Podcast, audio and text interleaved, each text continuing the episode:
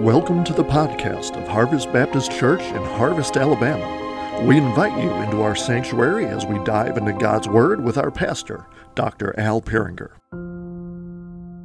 Well, tonight I want to uh, continue a, a deep dive into Genesis, and we're going to be in the last part of Genesis 9, and I'm going to reference Genesis 10. We won't actually read all of Genesis 10 because Genesis 10 is a genealogy. And frankly, you know, sometimes you read those genealogies and you're reading the genealogy and then your eyes start shutting and closing and you're like, okay, this person was related to this person and they went this way. And, sometimes the genealogies in the Bible do some really weird family tree branching out kind of stuff. And it's hard sometimes to keep track. But what, what's happening at the end of Genesis 9 is connected to what's happening in Genesis 10. So we will, you know, kind of put those together. Um, kind of a reminder where, where we're at in, in the story. Uh, God created the physical realm. You know, humanity is the epitome of everything. Man is, is, is made in God's image and was made to represent God and, and rule and reign for God over this new uh, creation. But sin entered into the world, um, and mankind rebelled against God. And uh, so God already had a plan of redemption in place and got that, got that going. But the effects of sin were so extensive and evil was so prevalent that God, it says, the way that it reads, God regretted making man and just wanted to destroy the world, but he saved a remnant. So he destroyed a world uh, by flood, except there was a remnant that had refuge uh, in the ark. And uh, from those who were in the ark, it would be repopulated. So, you know, they were on that ark for a year, a little over a year uh, until they could finally depart and um, begin what we're going to be looking at tonight the kind of the repopulation of the world. When, when they departed from the ark, God had made a covenant with them, saying that He would never destroy the world by flood again. I know some of you were questioning that last night. You're like, well, did God go back on that? But no, He, he did not destroy the world by flood again because God is a God who keeps His promises. But when we look at this repopulation, we're given an explanation of, uh, you know, we, we, you know, we've seen in, in Genesis that there is a chosen line. God is working through a chosen line because his plan of redemption comes through that chosen line until it gets to the chosen one, who is the Messiah, Jesus Christ. And this first part of Genesis is kind of explaining how we're getting to that point. And so now uh, you have Noah and his wife, but then you have Noah's three sons and their wives. And so obviously it's from the three sons that the rest of the world is going to get repopulated. But now there's one chosen line out of the three. But then there's an explanation given about why another line is cursed. One line is blessed, another line is cursed. Why? Well, look in Genesis 9 verses 18 through 29. It says, The sons of Noah who went forth from the ark were Shem, Ham, and Japheth. Ham was the father of Canaan. These three were the sons of Noah, and from these the people of the whole earth were dispersed. Noah began to be a man of the soil, and he planted a vineyard. He drank of the wine and became drunk and lay uncovered in his tent. And Ham, the father of Canaan, saw the nakedness of his father and told his two brothers outside. Then Shem and Japheth took a garment, laid on both their shoulders, and walked backward and covered the nakedness of their father. Their faces were turned backward, and they did not see their father's nakedness. when Noah awoke from his wine and knew what his youngest son had done to him, he said, Cursed be Canaan, a servant of servants shall he be to his brothers. He also said, Blessed be the Lord, the God of Shem, and let Canaan be his servant. May God enlarge Japheth and let him dwell in the tents of Shem, and let Canaan be his servant. After the flood, Noah lived 350 years, and all the days of Noah were 950 years, and he died. All right, so now the, the story is turning to the survivors of the flood. Noah's three sons would branch off into three different lines of people. One would be blessed and used, another would be cursed. And the third, well, they would, the third would live in the shadow of whoever they chose to follow. Would they follow God or would they follow someone else? So, from Noah, we go to Shem, Ham, and Japheth, from whom all the rest of the world were descended. You know, we all, we all know that we're all descended from Adam, but you know what? We're all descended from Noah too, and then we're all descended from one of those three. So from those three sons and their wives, the rest the world would be repopulated after the destruction of the flood. And so we're given their stories here. And in chapter 10, we are given some of their genealogies that have importance to the nation of Israel. And so chapter 10 is called the Table of Nations because it describes, well, okay, all these nations that had something to do with Israel, this is where they came from. And what we're trying to explain here in chapter 9 and chapter 10 is this is the reason why one line was blessed and this other line was cursed, and why what is going on.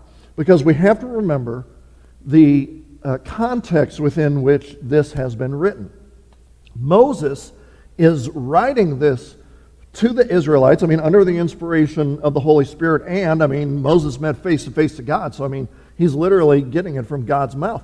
And so Moses is writing this down for the nation of Israel who is on the verge of going into the promised land to wipe out the Canaanite people. And here in chapters 9 and 10, we get a glimpse of why they are going to wipe out the Canaanite people. Because this incident that's recorded here in Genesis happened, I mean, give or take a thousand years, somewhere around a thousand years, you know, before they, they would take over the land. And this curse that is given to these people, along with 1,000 or so years of accumulated sin, would make this people, this Canaanite people, ripe for judgment. And the Israelites were going to be the tool of God's judgment against these wicked people. It started there with Ham and then Canaan, and then their wickedness just grew and grew and grew over a millennia. What we find here at the end of chapter 9 through chapter 10 is uh, how one author describes it is for later Israel, the table of nations oriented the Hebrews to their neighbors geographically and inferentially, forewarns them of those people whose moral history and inclinations are suspect, especially the people of Canaan, where they will reside. Canaan was first and foremost associated in the Hebrew mind with a corrupted ancestry. They had a corrupted ancestry and they were a sinful, wicked nation. And so Genesis here is orienting kind of the world picture for the Israelites as they're about to go into the promised land. And so there is a cursed line, there is a blessed line. But the reason that Israel came from the blessed seed and Canaan was the cursed seed, it comes from a very, if you want to call it strange or weird, story. Because it does start with Noah. It starts with an incident with Noah. Our passage says that Noah became a person of the soil. He became a gardener. He became a farmer or something like that. He got into agriculture. So he began to cultivate the ground and grew vegetation for food and, well, I guess as we see, also for drink. And so, you know, the flood happened. The earth recovered enough for agricultural work, normal agricultural work, to resume. And so, amongst the things that Noah planted, Noah planted a vineyard. And from the grapes of this vineyard, he produced wine. Now, it, it, I, I, don't think that Noah just kind of invented the vineyard. I mean, probably before the flood there were vineyards. And I don't think that Noah invented wine. Before the flood there uh, was wine. And, and, and so he, he grew a vineyard, he took the grapes, and he made wine. And this is strange to say, But there's no two ways about it. Noah got slobbering drunk. He, I, I mean, let's face it, he passed out. And it doesn't really say, I mean, it, we don't go into the details because that is not really the, the focus of the whole thing. It honestly, you know, I don't know, he may have been getting ready for bed and he just kind of, you know, fell over. But we, we can't negate his culpability in, in this whole thing.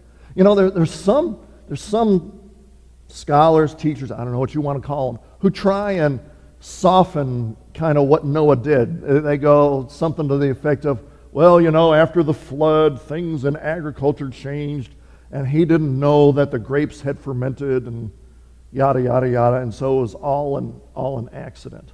Well, the Bible doesn't say that. But you know, the Bible doesn't really say anything about it one way or, or the, the, the, the other because really the focus isn't on Noah here. And, and so, yes, drunkenness is, is sin.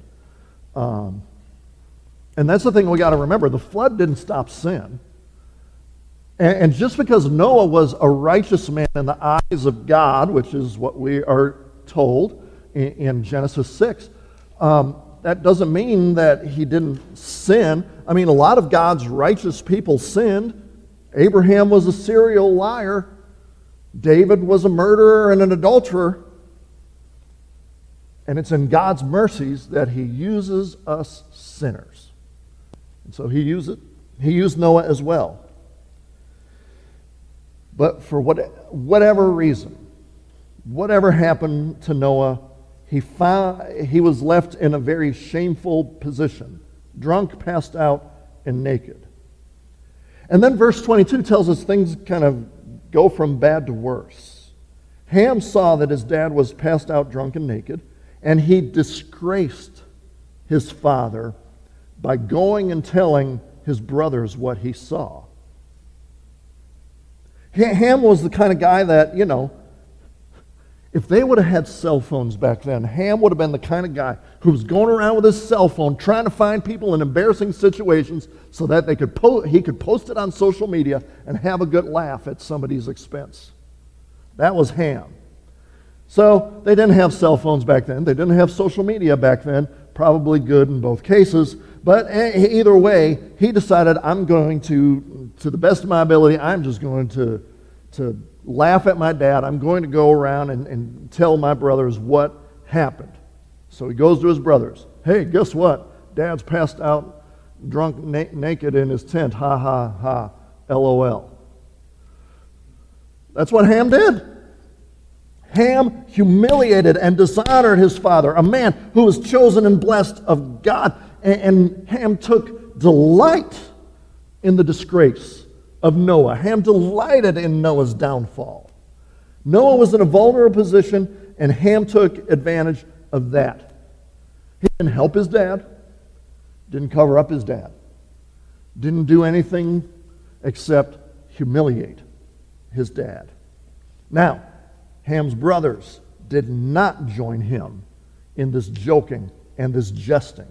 They showed respect, they showed honor to their father. They wanted to protect their father. They wanted to protect his dignity. And so they covered him up without looking. I mean, you know, it talks about how they put on his shoulder. They were kind of trying to go backwards and, you know, lay it over. Uh, so they, they, they, didn't, they weren't going to gawk at this. They weren't going to delight in this. They were going to protect their dad. Ham acted sinfully, shamefully, unrighteously but Shem and Japheth, they took precautions not to look at their father's nakedness. They, they helped him out. Well, Noah woke up, probably had a hangover. He finds out what Ham did. Probably the brothers told him. Well, you know, Ham, he, he told us the position you were in, and he was making light of it. And so it says, and, and you notice when reading this passage, it, every time Ham is me- mentioned, or almost every time that Ham is mentioned, it goes Ham, the father of Canaan. Ham, the father of Canaan. Because there's an emphasis on Canaan. Noah curses Canaan. Now, that sounds strange. Why didn't you curse Ham? Ham is the one who, who did this thing. There's been a, a lot of talk, debate, a lot of problems, a lot of consternation among scholars. Why, why, why this, this happened? Why curse Canaan instead of Ham? And the only explanation that I can think of is okay, so Ham was the youngest of the sons, Canaan was the youngest of his sons. And so he Noah transferred the curse from his youngest to that one's youngest. So that the entire line of Ham would not be cursed, but just the one line would be cursed. And so what we're doing here, we're giving a reason, we're giving an impetus to, well, how Ham's sinful nature passed down to Canaan and why the Israelites were on the cusp of taking over that land and destroying those people. Because Ham's unrighteousness passed down to Canaan, and Canaan passed it down to all his kin, all his descendants, and it just kept going for a thousand years. They were wicked people. And they filled up the cup of their unrighteousness to the brim. Now, Canaan was not Ham's only descendant, but he was the focus of the curse.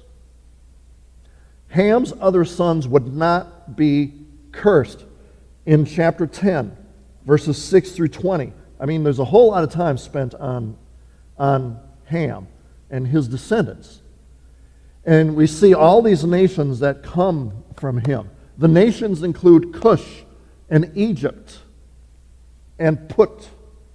All of those were northern Africa. Now, there have been some idiot racists out there that have tried to pass the curse along to all of Ham's groups and all, uh, you know, especially Cush, Egypt, and Put.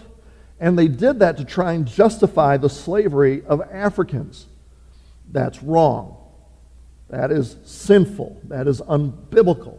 The curse was passed along to Canaan and Canaan alone. And the Canaanites would settle and grow in Canaan. Makes sense. Which is the promised land to the Israelites. And so they are the focus of the curse. They are why, you know, the, the Israelites are there. The Israelites now are going to fulfill the curse that was given to Canaan as they take over the land. Now, yeah, there's, there's some interesting side notes in, in uh, Ham's descendants. You know, it talks about Nimrod, who built the area of Babel, or Babel, however you want to pronounce it, which comes kind of important in, in chapter 11. And he also uh, later would found the city of Nineveh, which later on in Israel's history would become kind of important as well. So that's the cursed line. That is why Israel is going to destroy them. But now in chapter 9, verse 26, it talks about Shem. Shem is the one that is blessed because God is Shem's God. Shem followed God. Shem would then be used of God. Now, Shem was probably the oldest of the sons, and he would be the chosen one for the continued line of God. He was the chosen line through whom eventually the Messiah uh, would come. You know, it started with after Adam and his sin. And then Cain killed Abel. Seth was the chosen son. And you follow along until you get to Noah. Now, from Noah, you start with Shem. And you follow all the way down. You go into chapter 11, and you get all the way to Abraham. Now, in chapter 10, verses 21 through 31, uh, Shem's uh, genealogy is given. We find that one of his descendants is Eber, which is probably where we get the term Hebrew from.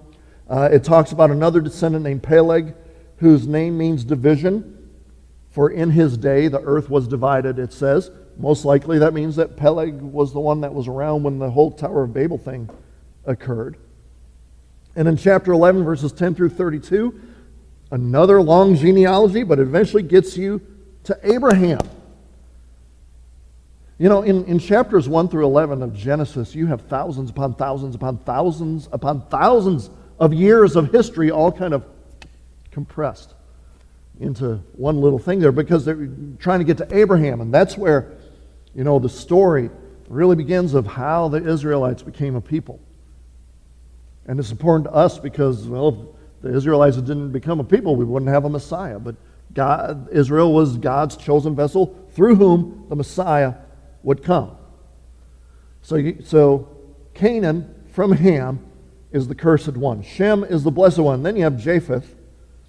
And Noah prays that Japheth and his descendants would be enlarged and dwell in the tents of Shem. So, you know, Japheth becomes blessed when they kind of connect themselves with Shem. Uh, verses 2 through 5 in chapter 10 gives Japheth's descendants. Um, nothing overly exciting there. It seems that they went north and west. They were probably in what we would call Asia Minor and even into Europe. And so uh, Japheth is blessed when, you know, he blesses Shem. Chapter 9 ends Noah's story. Noah, the righteous man, Noah, the one who built the ark, Noah, who, who just did good up until the whole drunken thing. The flood came when he was 600 years old. Imagine building an ark when you're 600 years old. And then he lived another 350 years. He died at the ripe old age of 950. And his story is done, but he had a very important part of the story. Living through a time when God's holiness and justice was placed on full display. Why is all of this important? One of the major themes that we get from the first 11 chapters of Genesis is that God is working history toward his own purposes.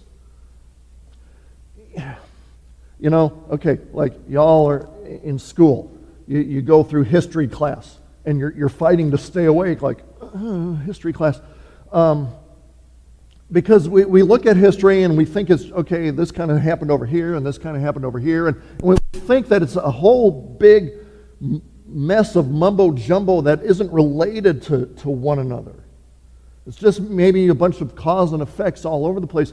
But we think maybe that history isn't related to, to one another. But there is an overall theme.